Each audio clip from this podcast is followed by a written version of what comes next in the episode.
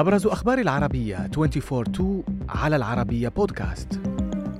الجيش السوداني والدعم السريع يؤكدان الالتزام بالهدنة. وتحذيرات من انهيار الاقتصاد والأوضاع المعيشية في السودان. روسيا تصدر أطول حكم بالسجن على معارض لبوتين. مع دخول الأزمة في السودان يومها الرابع، أعلن كل من الجيش السوداني وقوات الدعم السريع التزامهما بالهدنة المعلنة اليوم بعد وساطة دولية.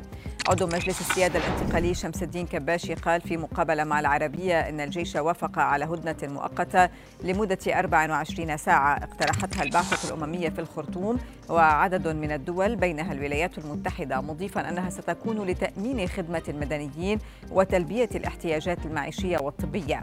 أما الدعم السريع فأكد للعربية على لسان يوسف أزد المستشار السياسي لحميتي أنه لا اعتراض على الهدنة وأن قواتهم ستلتزم بشكل كامل. إنسانياً واقتصادياً جاءت الاشتباكات الحالية لتزيد من الوضع المعيشي المتأزم للسودانيين، حيث حذر البنك الدولي من أزمة اقتصادية محتملة في البلاد التي تواجه مرة أخرى الصراع، إلى جانب المخاطر المستمرة للكوارث الطبيعية والضغوط الاقتصادية.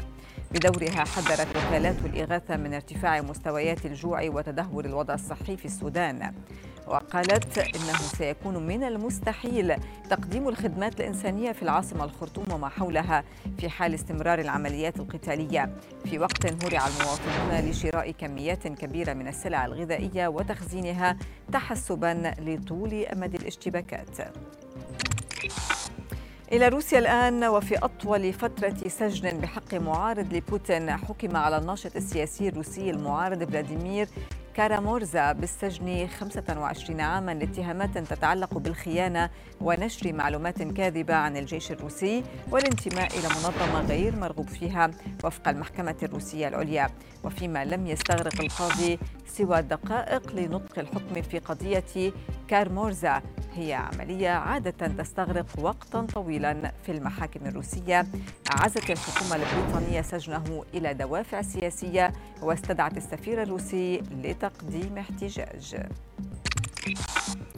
تنفيذاً لوعد كان أطلقه سابقاً، كشف الملياردير الأمريكي إيلون ماسك رسمياً عن خططه لطرح منافس جديد لتطبيق الذكاء الاصطناعي شات جي بي تي.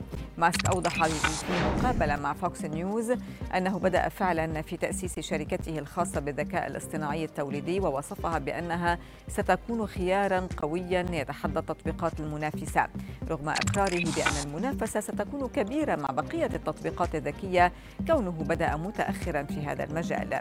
فيما ينوي ماسك تسمية مشروعه الجديد تروث جي بي تي. خبرنا الأخير أيضاً من الولايات المتحدة الأمريكية، ففي حادث جديد يتعلق بظاهرة انتشار الأسلحة بين السكان، أطلق رجل أمريكي يبلغ من العمر 84 عاماً النار على فتى من أصول أفريقية لم يتجاوز من العمر 16 عاماً بعد أن طرق الأخير باب منزله بالخطأ. الشرطة الأمريكية قالت إن الفتى تلقى رصاصات في رأسه وذراعه، لكنه نجا من الموت بأعجوبة بعد أن تم نقله بسرعة للمستشفى. فيما قال المدعي العام الأمريكي إن إطلاق النار كان ذو خلفية عنصرية بسبب لون بشرة الفتى، لكن المسن لم يتهم بارتكاب جريمة كراهية ولم يصنفه تقرير الشرطة بأنه متحيز عنصرياً.